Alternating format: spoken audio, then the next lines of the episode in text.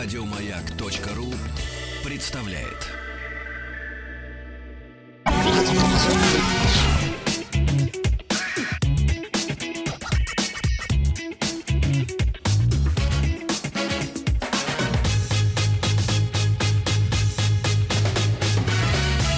Начальник транспортного цеха.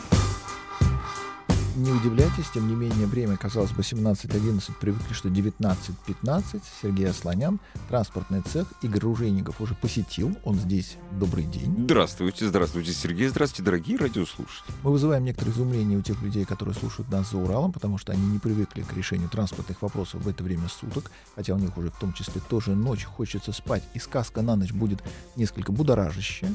Ну, это Какая ночь, какая ночь. У нас... Все же болеть будут сейчас, через час. Нет, Что ну не все больные. По поводу Формулы-1, то уж не все больные оказались, хотя она самая раскрученная среди всех звезд спорта любого. Да, кстати, ты знаешь, вот это же фантастика. У нас в стране до сих пор не знают, что самый популярный вид спорта в мире, э, самые популярные соревнования, не вид спорта, а соревнования в мире, это Формула-1. И каждый раз, когда рекламные контракты на эту тему заключаются, нам пытаются рассказать о миллиардах, которые прильнули к телевизорам, включая тайгу, Гималаи и какую-нибудь сель или там сальву, но не больше одного процента людей, так или иначе, интересуются Формулой-1. Не, потому что Олимпийскими играми еще, еще меньше. И поэтому у нас сегодня, кажется, футбол в наше привычное время. У нас Я футбол. путаю. Россия, если не ошибаюсь, Черногория. О, замечательно. Если я не, ош- я не ошибаюсь, Наташа, я не... Россия Черногория сегодня.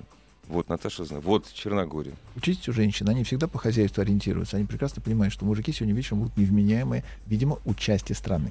А теперь о наших радостных делах, потому что ГАИ предложила по просьбе правительства изобрести, по крайней мере, высосать из пальца определение опасного вождения. Ох, наконец-то. Произошло это потому, что Игорь Шувалов, который в ручном режиме очень многие проблемы берет на себя и блестяще с ними справляется, определил, что все-таки смертность у нас, несмотря на федеральную целевую программу по борьбе с ней, все еще на запредельном уровне, и нужно что-то с этим делать. Есть определенные цифры, к которым мы должны выйти к 2020 году. Э, Хотим мы или нет, но обязаны смертность унять. И поэтому опасное вождение как термин должно быть разработано. Правительство поручило ГАИ, ГАИ ответила «есть», породило некоторое количество довольно странных поправок к правилам дорожного движения, которые, думаю, будут вот-вот приняты. Самое э, достойное, самое удивительное, самое привлекательное — это то, что сейчас нам для обсуждения дали все что угодно, но только не определение. А дали то, что придумали гаишники. Они придумывали обоснование для взимания штрафов. Это не имеет никакого отношения к безопасности, как любая деятельность ГАИ. Это не имеет ни малейшего отношения к тому, что происходит на дороге. Это в целом никак не характеризует водителей, которые отныне могут попасть под определение, как кажется, гаишникам, опасного вождения, потому что, а, цитирую по Итартас, что такое опасное вождение отныне? Перестроение при интенсивном движении, когда все полосы движения заняты. О как. Это опасно. Это не просто опасно.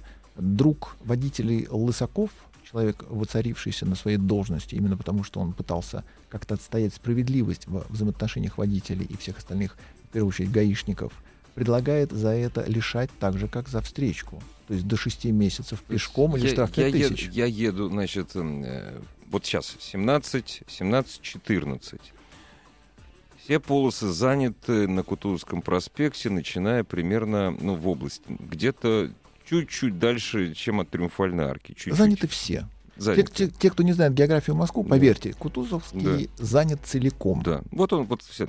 Значит, я еду даже не по крайнему левому, я еду по второму слева ряду, да, а рядов там э, 175, по-моему. Да. И мне надо на- свернуть на... э, Через 100 километров тебе нужно направо на Рублевку. Не, зачем через 100 километров? Мне нужно раньше на Минскую улицу. Километр. Вот километр мне остался до Минской улицы. Если я через 4 ряда... То есть лишить меня, правильно? Да. Правильно, отлично. Хорошее решение. Правильно. Представь Пусть себе. еду прямо. Ты едешь по э, двухполоске. Да, А Справа, естественно, ты пропускаешь автобус, который в этот Да. момент отваливает от остановки. да. Оказываешься за ним, да. перестраиваешься раз для того, чтобы оказаться в полосе левее, потом перестраиваешься два, чтобы ехать перед автобусом. Да. Лишение права управления. Хорошая Потому что идея. это как раз то самое неоднократное перестроение при интенсивном движении, а неоднократно это больше одного. Больше, да, не однако, да, вот очень хороший. Одно кратное Да, это кратно одному, один, все да, остальное а неоднократно. лишение права управления. Здесь стоит Лысаков с распростертыми объятиями и растопыренными ладошками в ожидании, когда капнет либо 5000, либо лишение права управления. Еще несоблюдение безопасной дистанции до движущегося впереди транспортного средства. Безопасная дистанция это как не определена. Она определена исходя из скорости, это, как правило, от 3 до 5 корпусов. Это когда туда э, ты делаешь, э, набираешь безопасную дистанцию, Нет, и я тебе въезжает прощения. КАМАЗ Я прошу прощения, носом. это ваши правила. Потому как это, это вот это твои правила, как умелого, опытного водителя. Где-нибудь прописано вот это безопасно. Если я куда-нибудь врезался, мне же скажут, что вы не соблюли, исходя из своей скорости 35 км в час, безо- безопасную дистанцию. Да, вы не соблюли Они ничего. же сами решают. Да, и вы заведомо виноваты. Да. В городе не бывает безопасной дистанции. Она, в принципе, не может быть, потому что интенсивность городского движения не подразумевает дистанцию как таковую. Бампер в бампер с умением быстро тормозить. И если ты только зазевался на полкорпуса, туда обязательно влезает чадящая газель, после чего у тебя, видимо, начинается то самое неоднократное перестроение, в результате которого тебя лишают права управления. Ну, ну, толково, я считаю. И твой сценарий, когда ты из левого ряда пытаешься на МКАДе повернуть вправо, в правый, потому что тебе пора уже съезжать, и ты ехал сколько мог, Не, не сразу, понимаешь, Не он сразу, съезжает, да, в течение перестраив- 5, 6, да, 7 километров. да. Но у тебя идут так или иначе неоднократные перестроения, тем более, что тебя не все мечтают пропустить. И тогда ты становишься врагом общества, которое нужно наказать за опасное вождение. Ну, прекрасно. Несоблюдение бокового интервала. Боковой интервал в городе тем более не может быть безопасным. У нас улицы и полосы теперь размечены не по ГОСТу, а по Дептрансу. По наитию. Если раньше у нас всегда обязательно была гарантированная ширина полосы, она соответствовала ГОСТу, и линеечки рисовали от э, осевой э, к газону, то теперь идут от платной парковки, расположенной справа, Сколько влезет? А иног- иног- нет, тут была неприятная разборка весной, когда прокуратура указала на то, что есть очень много ошибок в том, как расчерчено у нас парковочное пространство города, и в частности некоторые парковки размещаются в тех местах, где это недопустимо из-за ширины проезжей части. Мгм. Теперь проезжую часть расширили ровно так при помощи линеечек. Что стало допустимо? Да, и там, где было три полосы, стало две полосы, но зато вот эта писявая струйка, как котик, которого несут на унитаз, а он промахивается постоянно Мгм. по ходу Да, да, дела, да. она и является определяющей, особенно для тех, кто едет по разметке. Поэтому даже на абсолютно ровной дороге, где нету ни одного примыкания, ни одного пересечения, и все полосы двигаются прямо, у тебя разметка виляет, и если ты едешь по разметке, ты обязан принимать то правее, то левее, тем самым сокращая интервал. И как только ты нарушаешь интервал для соседа, который едет справа, а у него разметки нету абсолютно никакой, Просто нет. Просто нету, это потому нет. что ширина уже не позволила Мгм. нарисовать хотя бы еще одну. Мгм. В данном случае посмотрите на улицу Чертановскую, что-то происходит. Там вот эта витиеватость полосок э, э, теперь уже не имеет никакого отношения к разметке. Она имеет отношение к постоянному нарушению проблемам с интервалом. Поэтому в конце Чертановской стоит милиционер, спокойно вас на 4-6 месяцев направляет в суд за лишением. А, это, что- это тоже на лишение, да? Конечно. А, А Лысаков предложил опасное вождение карать а- а опасное вождение это А это, опасное вождение это, все, это всё, конечно. да. Приравняйте его по аналогии. Вы украли три колоска, а это означает по аналогии подрыв боеспособности, поэтому высшая мера. Да, я считаю. Указ хор- 7-8 толковый. шьешь, Да, начальничек. Да, он у тебя на лбу написан. Именно эта В свое ситуация. время главный, вида- э, то есть, видать, господин Лысаков, это автомобилист России когда-то, да? Когда-то, или А, что это? Это Или массажист нашей сборной по какой-то атлетике. Ну, когда-то. да. Э, В свое время он, видать, посмотрел фильм, э, Мел Гибсон в фильме «Смертельное оружие» сказал, что для того, чтобы быть, для того, чтобы водить машину в Лос-Анджелес, надо быть сумасшедшим. Не бывает в Москве безопасного вождения. Его, в принципе, в стране нет.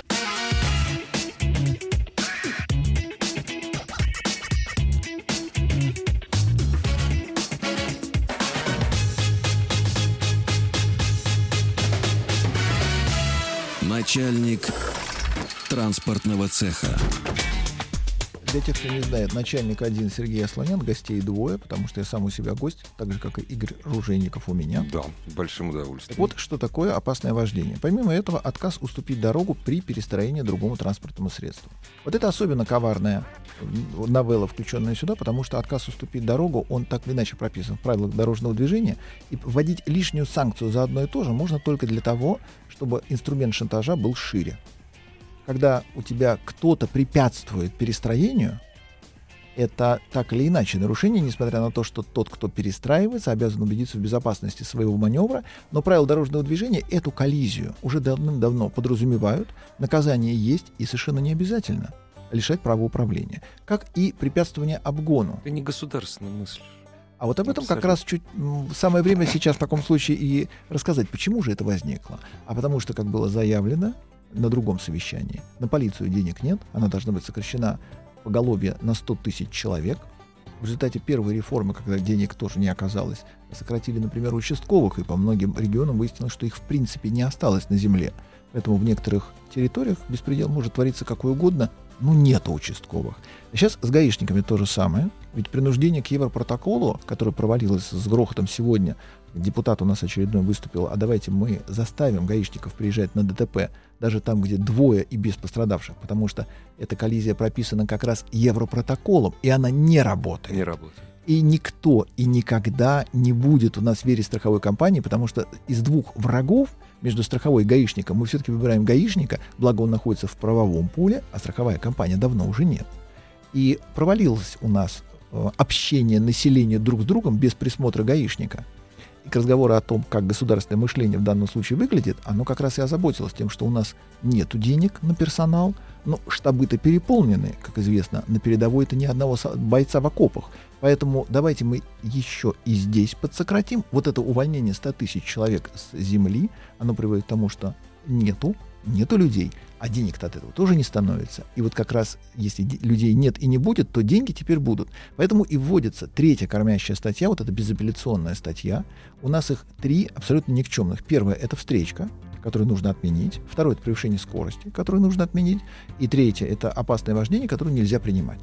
У нас откуда взялась езда по встречке? Она взялась в качестве борьбы демократов с депутатами, которые предполагали, что можно ехать как раз по встречке с черной мигалкой, с Мерседесом охраны спереди. И волна по этому поводу в том числе была приурочена к товарищу Баркову на Ленинском проспекте и гибели Александриной. И вот тогда же и выплеснули ребенка вместе с водицей, и здравого смысла не осталось, потому что те, кто при власти, они по-прежнему ездят как хотят, и статистика ДТП товарища Дворковича, она каждый год пугает совершенно удивительными цифрами и последствиями. Зато всех остальных как раз и карают за то, что у него тень от бампера наехала на осевую, при всем при том, что мы в массе своей не ездим по встречке. Вот что с нами не делай, а мы не ездим. Так же, как и на Красный, мы не летаем для того, чтобы устраивать там пулеметные засады. И тем не менее, встречка, как очень страшное нарушение, была засунута в правила дорожного движения в административный кодекс. За нее полагается лишение права управления, при том, что она своей цели не достигла, поскольку была придумана для того, чтобы обуздать наглых. Наглые остались, а все остальные пострадали, зато бюджет пополнился деньгами. Знаете, Сергей Степанович, у нас очень любят законодатели, когда им нужно э, ссылаться на тот или иной буржуйский опыт. Ну, то есть, знаешь, берется картинка человека, этого самого э, да Винчи, да, отрезается у него рука, то есть на всего остального человека не обращает внимания. Вот, говорит, рука, вот, вот берем вот это. Это я к вопросу о встречке. Ни в одной стране, где причем даже, стра... даже если брать страны, которые очень похожи по менталитету народ населения на нас, водители, да? Э, ни в одной стране европейской, где смертность на дорогах гораздо ниже, чем у нас, а интенсивность иногда такая же, за встречку прав, прав не лишают. За пьянку лишают везде. А вот за да. встречку нет. Я недавно был в одной чудесной стране, там абсолютно безбашенные водители. Для них встречка это, это так. Я, я ни к чему не призываю, упаси Господь. Я не видел ни одной аварии. Вот, потому что они, как, человек, который выезжает на встречку, он хочет вернуться в свою полосу рано или поздно, живым и здоровым. Аварии нет. Там страшно драконовские меры по отбору прав за пьянку. Это при том, что там 0,5 промилле. Там устраиваются время от времени э, рейды, к примеру. Смертность очень маленькая на дорогах. За встречку не лишают нигде. И встречка, особенно в нашем исполнении, не имеет никакого отношения к безопасности. Она стала кормящей статьей. Точно так же, как прокуратура справедливо указала, что превышение скорости, которое регистрируется комплексами фото-видеофиксации, не имеет никакого отношения к безопасности. Это сбор денег в местные бюджеты. И больше ничего. И прокуратура по этому поводу даже представление написала, но дальше уже никуда с ним не пошла, хотя имела право возбудить в том числе и уголовные дела. Внимание, впереди стрелка. Внимание, впереди стрелка. Это навигатор. В остальных случаях нет. Превышение скорости в нашей стране, оно тем более недопустимо, особенно учитывая расстояние и то, что в результате блистательной реформы железных дорог 70% товарооборота возложено на плечи грузовиков. Не железная дорога возит у нас товары народного потребления, а как раз машины. И не морской транспорт. И не морской транспорт. Тем более, что море у нас есть далеко не все, не везде. И поэтому у нас не должно быть уж на межгороде это превышение скорости и подавно быть не должно. В городах постоянные глупости из серии «А давайте снизим до 40, давайте снизим давайте. до 50, ни в коем случае. Давайте. А вот трасса М1, трасса М1, можно провести эксперимент. Ребят, за сколько вы доедете до Минска? Не до Минска, а до Орши. До Орши. Все-таки это ближе вот, там недалеко от границы, если будете ехать, соблюдая тот самый скоростной режим. Вы не доедете никогда. Это я обращаюсь и к водителям легковушек, и к дальнобою. Никогда. И как только мы пересекаем границу России и Белоруссии, Почему у нас почему-то 90, а у них да. почему-то 110. Спрашивается, Зимой, летом 130. Теперь уже да, летом 130. Возникает вопрос, а что же делать? В том числе товарищ Шувалова, который повелел есть ответ универсальный, датированный 69 годом. Кровавый палач испанского народа генералиссимус Франко получил докладную записку о том, что темперамент местных водителей ведет к самоистреблению. Если мы сейчас что-нибудь не сделаем с испанским народом, у которого, видите ли, менталитет такой, что его надо почему-то да. уважать, то мы передохнем все, и не будет больше испанского народа. И тогда этот фашист и палач, он издал совершенно драконовский указ – он потребовал соблюдать правила дорожного движения. А поскольку Мерзавец. был фашистом, начал с себя. Ну, да. И весь Мадрид видел, как генералиссимус Франко едет со скоростью 60 км в час без эскорта. У него один мотоциклист останавливается на красный, пропускает бабушку. И вот после этого никто в Испании не посмел ездить безалаберно, плохо, в неуважении к правилам дорожного движения. И те, кто был сейчас в Испании, они заметили, что испанские водители от европейских не отличаются.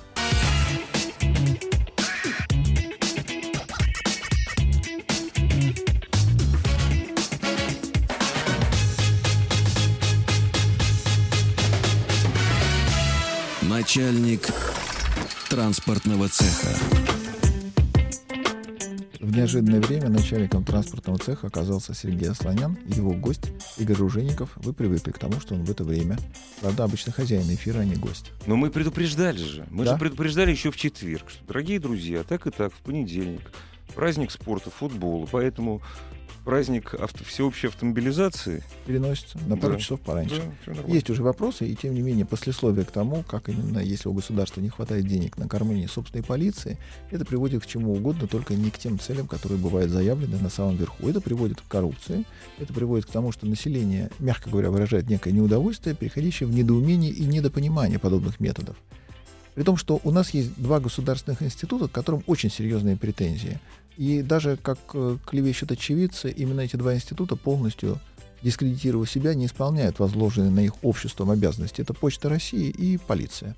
Э, Все, что им не поручи, у них не получается. У них есть обычно оправдание, но у них нет результата. И полицейские, особенно дорожные, которые у нас уже давно ушли с дороги, они теперь с нее кормятся, а не властвуют разделяют. Конечно, друзьями не были никогда, но раньше они хотя бы регулировали движение. Теперь они не регулируют движение, теперь они выискивают те самые статьи, за которые можно, в конце концов, с людей снять денег. Ну, здесь надо сказать, что здесь не только деньги, понимаешь? Здесь мы привыкли, что ГИБДДшник эм, за долгие, сначала гаишник, потом ГИБДД, за долгие-долгие годы жизни с ними, э, мы привыкли, что вот они всегда с нас сшибают просто деньги. Вот в виде, это называется взятка, на самом да. деле, взятка вот, карается, в связи, э, карается в соответствии с определенной статьей уголовного рода. Наградным да. листом. Насчет наградного листа. Ведь, ты понимаешь, как в последнее время проводятся, я просто обратил внимание, проводятся облавы на пьяных. Я уверен, особенно вот в моем районе, там все под таким оком государевым. Я живу, говорю, перед кресток Рублевки и Кутузовского. Там взятку не дашь. Там дежурит 11-й батальон на спецтрассе там 17 человек ловят там бедного Ружейникова, который пил там последний раз там месяц назад. Есть такая вещь, как галочка. Палочную систему уже давно отменили, понимаешь? Они борются за палки, борются за галки. Я вот недавно тоже ехал, смотрю, маскируясь под мирно пасущую, мирно пасущую нитель, они с главной дороги ушли и на объездную встали. Но их там пять человек. Пять человек я насчитал. Не, срывная проверка, то есть показал документы, проехал. Это вот у нас борьба с аварийностью на дорогах. Беда законодателя в том, что покинув свою малую родину и предав ее, оказавшись в Москве на колбасе и на зарплате в 420 тысяч, люди пишут законы, исходя из того пейзажа, который видят за окном.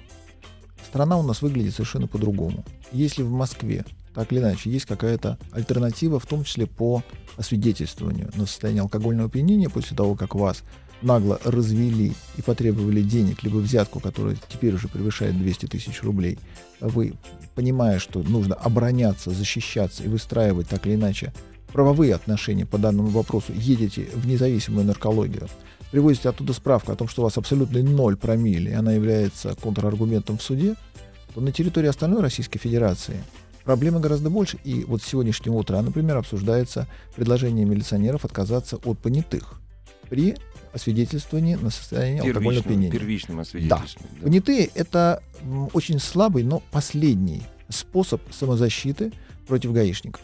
Потому что понятые — это, как правило, люди, схват... схваченные на дороге, привлеченные по принуждению. Им, конечно, абсолютно без разницы, что с вами делают. Безразличие — это как раз та причина, по которой люди и погибают. Иногда целыми все. социумами. Да, да, погибают целые страны из-за безразличия но так или иначе понятые — это последняя соломинка. В присутствии двух понятых, особенно если вдруг один из них окажется, например, Асланян, будут очень серьезные правовые последствия. Потому что Асланян, во-первых, не бил последние 49 лет. Во-вторых, с ним в принципе сложно, потому что он в очках, и, как сказал один знакомый мент, да, комбат на разводе всегда предупреждал, лучше трое в фуфайках, чем один в очках. Логично. Социально далек. Им точно да. далек. Причем, ведь я, например, знаю норматив.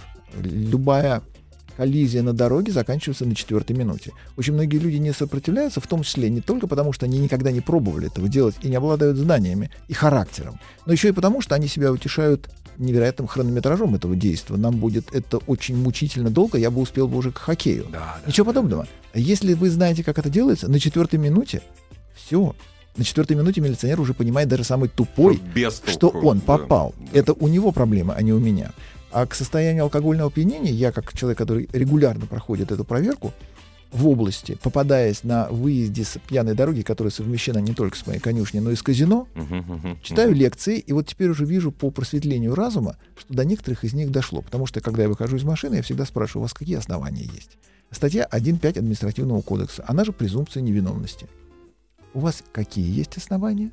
А теперь, пожалуйста, протокол отстранения меня от управления — и двух понятых.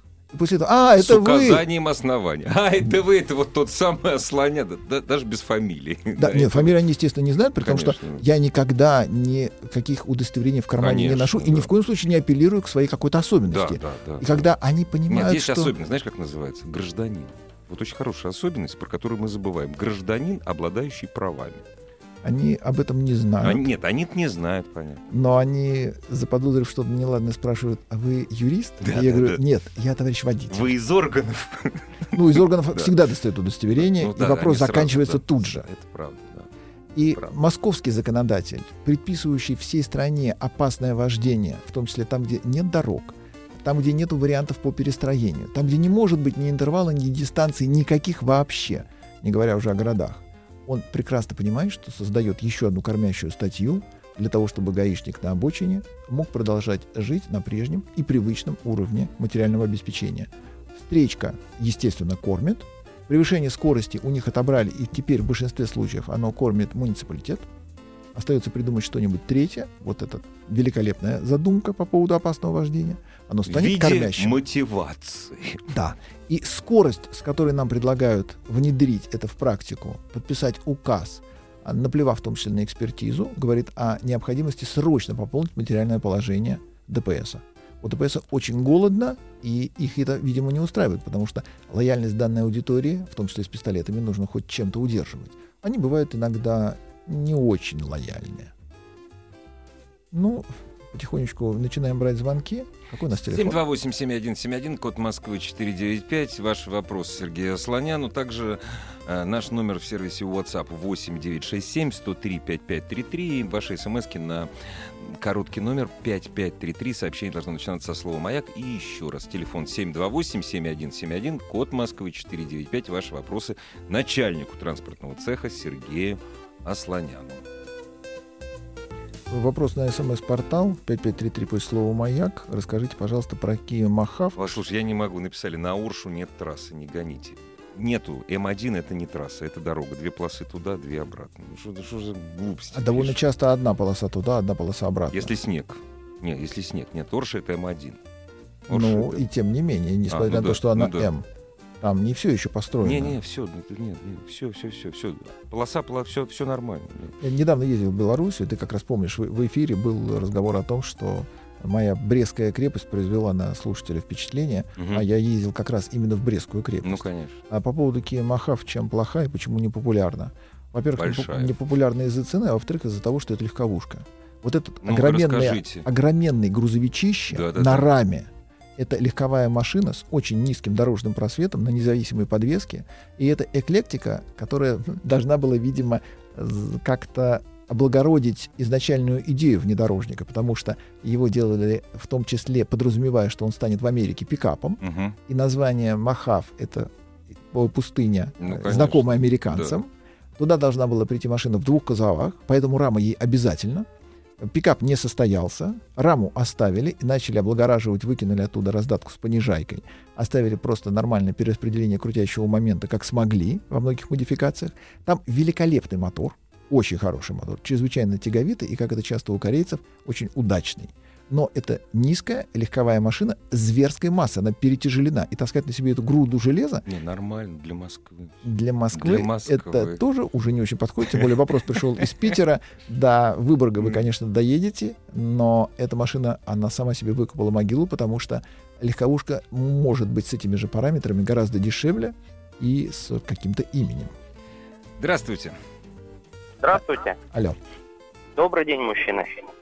Наш человек, Вот, здравствуйте. вот такой вот есть вопрос к вам. Ехал по трассе из Екатеринбурга в Москву.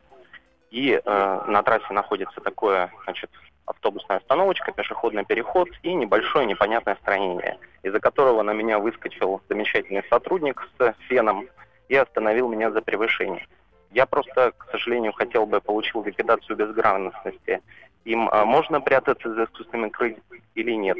Можно. Потому что, согласно закону о полиции, все они обязаны предотвращать правонарушения и эм, карать за правонарушение. А каким именно образом они это сделают? Ну, пока еще отстреливать нельзя, поэтому с оптикой винтовка есть не у всех. А все остальные варианты маскировки, да. Нигде прямого запрета нет, и как бы подло это не выглядело, и откровенным обираловым они имеют формальное право замаскироваться вплоть до любой мусорной баночки и излучать приятное амбре старых окурков. А потом Причем выскакивать с палочкой. «мусорная баночка» имеет забавную коннотацию. Да, во всех смыслах. Но Спасибо большое за ответ. скажите, а у этого фена какие-то показания были внятные? Вы знаете, я даже не стал проверять, потому что я действительно превысил. Правда, не намного, где-то на 30 километров. Они мне всего 500 рублей штраф выписали. Плюс мы ехали, сами понимаете, далеко, не стали ни с кем спорить. Э, Это были еще крещенские морозы. Я просто оплатил штраф и уехал. Я- и- и- секунду. А- Не, не ему, не ему. Я имею в виду, я взял штраф, оплатил я уже в Москве. А, Да, Ми- Милиция еще пока ни разу не давал деньги, пока не пришлось. Замечательная позиция, несмотря на крещенские морозы, которые не благоволят разговорам на обочине, и тем не менее у них нет никаких доказательств, а они обязаны их предъявить, обосновав в том числе, что это право- правонарушение ваше. слушай, кстати, насчет крещенских морозов. У фенов, у них, если действительно были морозы, у них по ГОСТу, они, по-моему, не работают ниже минус 20, если не ошибаюсь. Там, если это 28, можно, не при... можно оспаривать в суде. А в том-то и дело, что спорить можно и по любому поводу в том числе. Если он выскочил и сказал, ты виноват, Ну то да. он обязан доказать. Доказать, конечно. И причем вот здесь не работает эта позиция такая э, в песочнице воспитанная. Э, Мужик должен отвечать. Не, не, А вот не, не. он, как мужик, он должен свое обвинение доказывать. Конечно. А я не мальчик из песочницы, чтобы ему сразу доставать кошелек. Именно так и строится правовое государство. А только так. Да. Других вариантов нет. 728-7171, код Москвы 495. Здравствуйте. Алло. Алло. Здравствуйте. Здравствуйте. Добрый вечер, уважаемый ведущий. Сергей, еще раз выражаю радость вашего возвращения. Хоть Поверьте, это что она произошло. обоюдная. Очень, очень рад. У меня два коротких вопроса. А, Первый стал счастливым владельцем фрилендера второго, 70 тысяч пробег, дизель. Скажите, пожалуйста, к чему готовиться? А второй вопрос, вот если вы в курсе, расскажите, пожалуйста, с 15 ноября очередные поборы начинаются с грузового транспорта благодаря нашему правительству теперь за выезды на федеральные трассы. Как вот вы считаете вообще в нормальную сторону это все двигается? Итого по пунктам. Э, Я прошу прощения, Сергей Степанович. Вы, пожалуйста, тоже не отключайтесь. У нас сейчас будет пауза буквально на 10-15, от силы 40 секунд.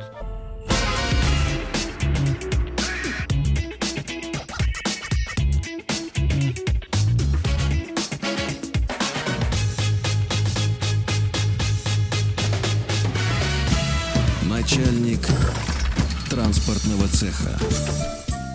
А Фриландер Итак, второго да. поколения с пробегом 70 тысяч, это машина, которая пока особых подозрений быть не должно. Двигатель у нее, как правило, дизельный. Это пежошный дизель, один из лучших на планете Земля. Если никто специально не пытался его сломать, сломать не удалось. По всему остальному, Фрил — это, наверное, первая машина у Land Rover, над качеством которой занимались всерьез. Она вытекает не сразу, разваливается не в день покупки, и количество гарантийных случаев у нее за период владения не превышает невыносимую дозу, когда хочется застрелиться вместе с автомобилем. Поэтому на фриле можно ездить. Единственное, что смущает, если он, он был такой хороший, его почему в 70 тысячах продали? Э, Чем а, занимался владелец, э, что он привнес в него такого, из-за чего вынужден быстро сбагрить? Всегда есть вопрос. По поводу грузовиков, да, э, с 15 ноября дороги становятся в очередной раз платными. Это не первая попытка. Вся страна, имеющая грузовики свыше 12 тонн, должна пойти в единственное место на территории нашего государства, получить себе глонасовские передатчики, зарегистрироваться на специальном сайте и по 3,75 платить за абсолютно все перевозки. Причем никто и нигде не говорит о том, порожняком ты идешь или под грузом, хотя называется это все компенсацией за ущерб дороге. Но Росавтодор у нас тема молодец, что он дороги блюдет очень серьезно, он их не строит. И напрасно мы с вами думаем, будто Росавтодор должен строить дороги. Нет, это а, орган исполнительной власти. Если вы зайдете на сайт Росавтодора, там написано, что они не строят дороги, они управляют имуществом. И управляют они им следующим образом. Зимой по Я дорогам прошу прощения, нашим. нашим, конечно, дороги, они в действительности наши.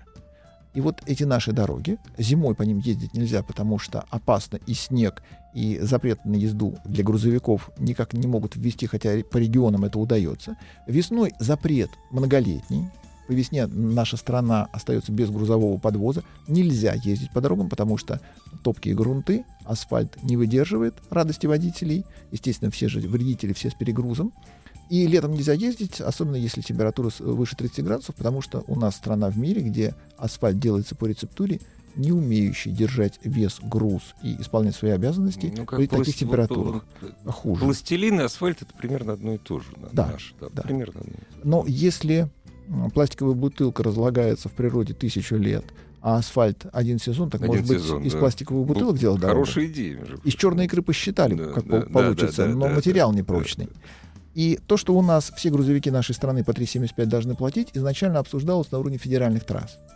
Но э, причастный к этому бизнес-процессу сын Ротенберга, он э, выяснил, что норма прибыли здесь бывает не настолько велика, как можно было бы порадоваться, триллионами не пахнет. Поэтому в поправках недавнего времени обсуждался вариант оплатить за все виды дорог, какие в нашей стране только есть, Включая козитропы и зимние. Абсолютно. И как раз навигатор GPS и ГЛОНАСС позволяют подобные вещи делать, потому что из космоса видно, куда ты поехал, сколько ты прошел.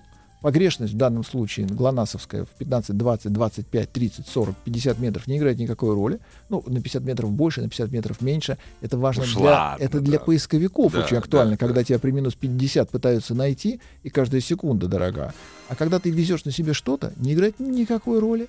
50 метров, но весь этот километраж, конечно же, необходимо.